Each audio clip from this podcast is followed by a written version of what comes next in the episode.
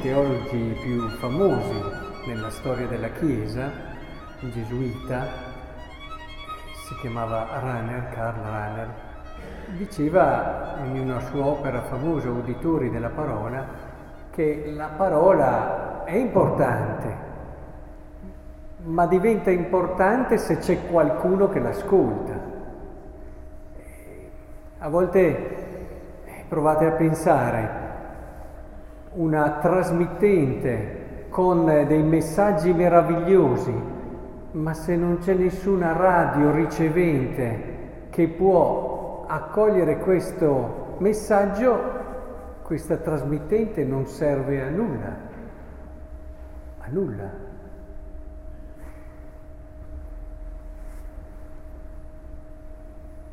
Occorre che ci sia chi ascolta questa parola occorre chi può comprenderne la portata, comprenderne il valore. Ora pensate, la parola in sé ha una forza, la forza del seme, la forza della vita, la forza, basta la parola a fare un santo per certi aspetti.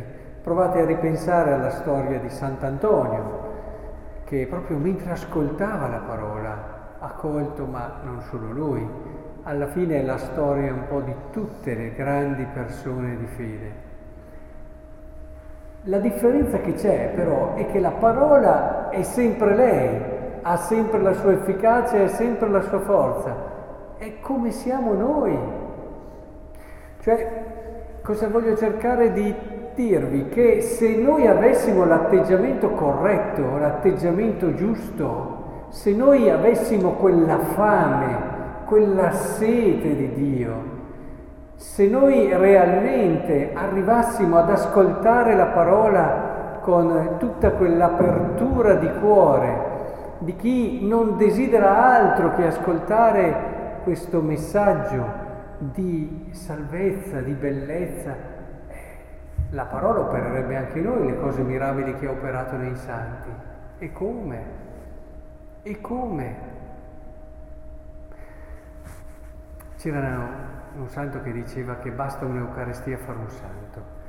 Beh, io potrei dire che basta una parola ascoltata come si deve per fare un santo. Capite allora, la spiritualità anche da intendere nel modo giusto, tutto quello che sono le pratiche anche spirituali meglio, ad esempio la preghiera, ad esempio l'ascesi, eh, le rinunce, le penitenze, le scelte che si fanno anche per vivere magari i consigli evangelici, la povertà, la castità, l'obbedienza, tutto quello che insomma ci cerchiamo di fare per crescere, ma non è un crescere fine a se stesso per diventare sì dei superuomini bravi, No, ve l'ho già detto tante volte, il cristiano non deve costruire la sua santità, perché dopo dall'alto di questa costruzione è così facile che sia così lontano da Dio e così vicino a un io super che non ha niente a che vedere col Vangelo, quell'io che lo porta poi a volte a criticare, a non essere umile nel modo giusto. L'ascesi deve servire a far crescere la sete, eh, la preghiera deve servire a far crescere la fame. Cioè io prego perché lasciando che il Signore mi mostri la sua bellezza e la sua grandezza, infiammi il mio cuore e mi faccia davvero desiderare come la cosa più grande e più bella poterlo ascoltare, poterlo incontrare. L'ascesi è importantissima le rinunce che io mi impongo perché se io sono sempre pieno di tante cose, ma che cosa desidero? Ma che fame avrò quando ascolto la parola di Dio? Ditemelo voi, se ho già tutto. E così anche le consolazioni e le prove vengono viste in questa prospettiva, secondo tutta la tradizione spirituale. Cioè aver ben chiaro che non sono queste pratiche che ci fanno santi. Queste pratiche possono aiutarci ad avere sete, ma la vita, la santità, eccetera, ce la mette il seme.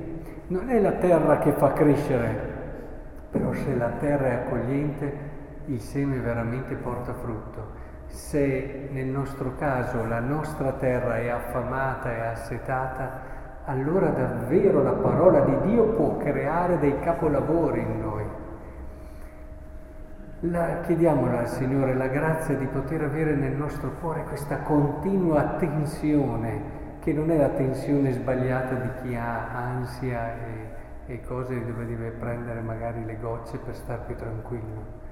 È la tensione di chi eh, ha liberato il suo cuore dai pesi inutili, e sente che il suo cuore è fatto per le cose più grandi e si accorge che tutto quello che tocca, sperimenta e vive non basta mai perché il suo cuore è più grande.